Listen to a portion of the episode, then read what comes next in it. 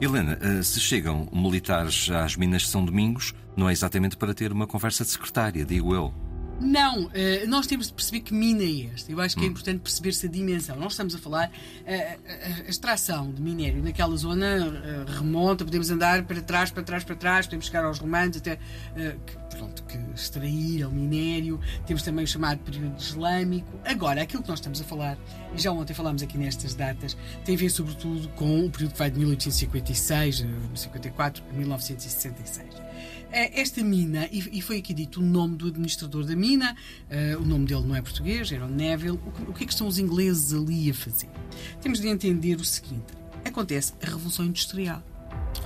E na segunda metade do século XIX havia, na Europa e nos Estados Unidos, uma enorme necessidade de metais. As revoluções industriais sem metal é um pouco, pelo menos do século XIX, era muito, muito difícil. Portanto, esta necessidade de metal vai levar a que empresas mineiras, eh, francesas, inglesas, comecem a mandar os seus homens para diferentes países à procura daquilo que seria os filões, a possibilidade de se fazer extração, confirmar que existia. Portanto, nós vamos encontrar aqui por volta de 1854 uns franceses que vêm e que de facto percebem o potencial que ali existia.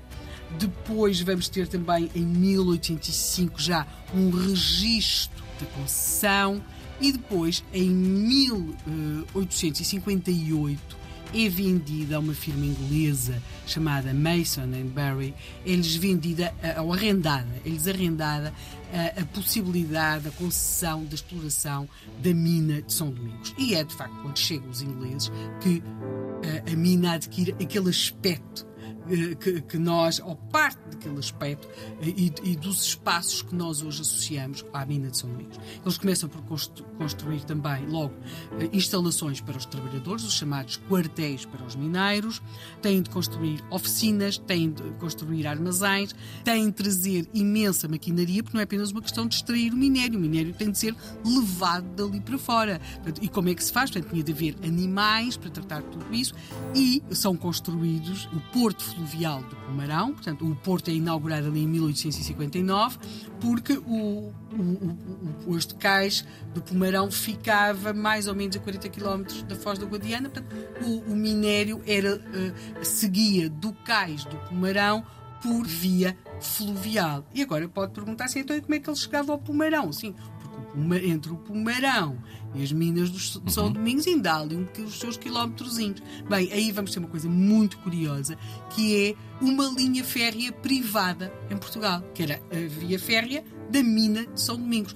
Eram mais ou menos 17 quilómetros, com cinco estações intermédias, que era a estação da Chada do Gama, Trilheiro, Santana, Salgueiros e Corte Machado.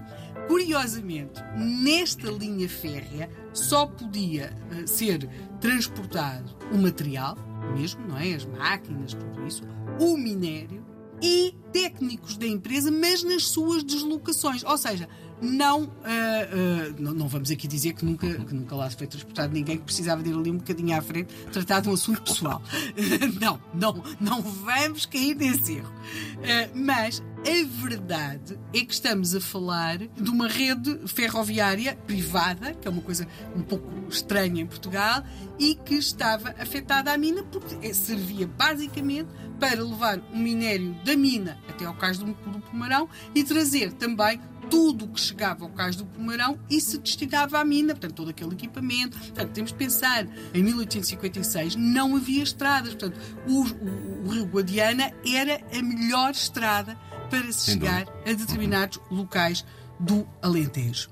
Temos de perceber, São Domingos vai ter a primeira central elétrica do Alentejo com a progressiva instalação da mina, vão aparecer outras coisas naquela zona. Por exemplo, vai aparecer o hospital, a igreja, o chamado o cemitério protestante, conhecido por cemitério dos ingleses, um teatro, um clube recreativo, um campo de jogos. Portanto, é todo um mundo que se cria em volta da mina de São Domingos, como é próprio das minas, do setor mineiro, havia grandes movimentos reivindicativos de melhores condições de trabalho.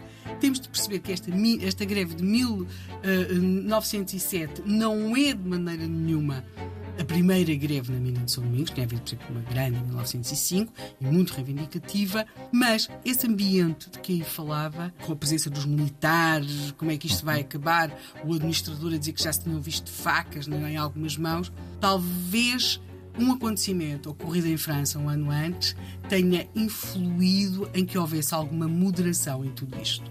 E fica também a curiosidade, que talvez ainda voltemos a ela eh, mais à frente, sobre o facto dos trabalhadores também não terem as reivindicações absolutamente eh, unificadas e solidificadas. Exatamente.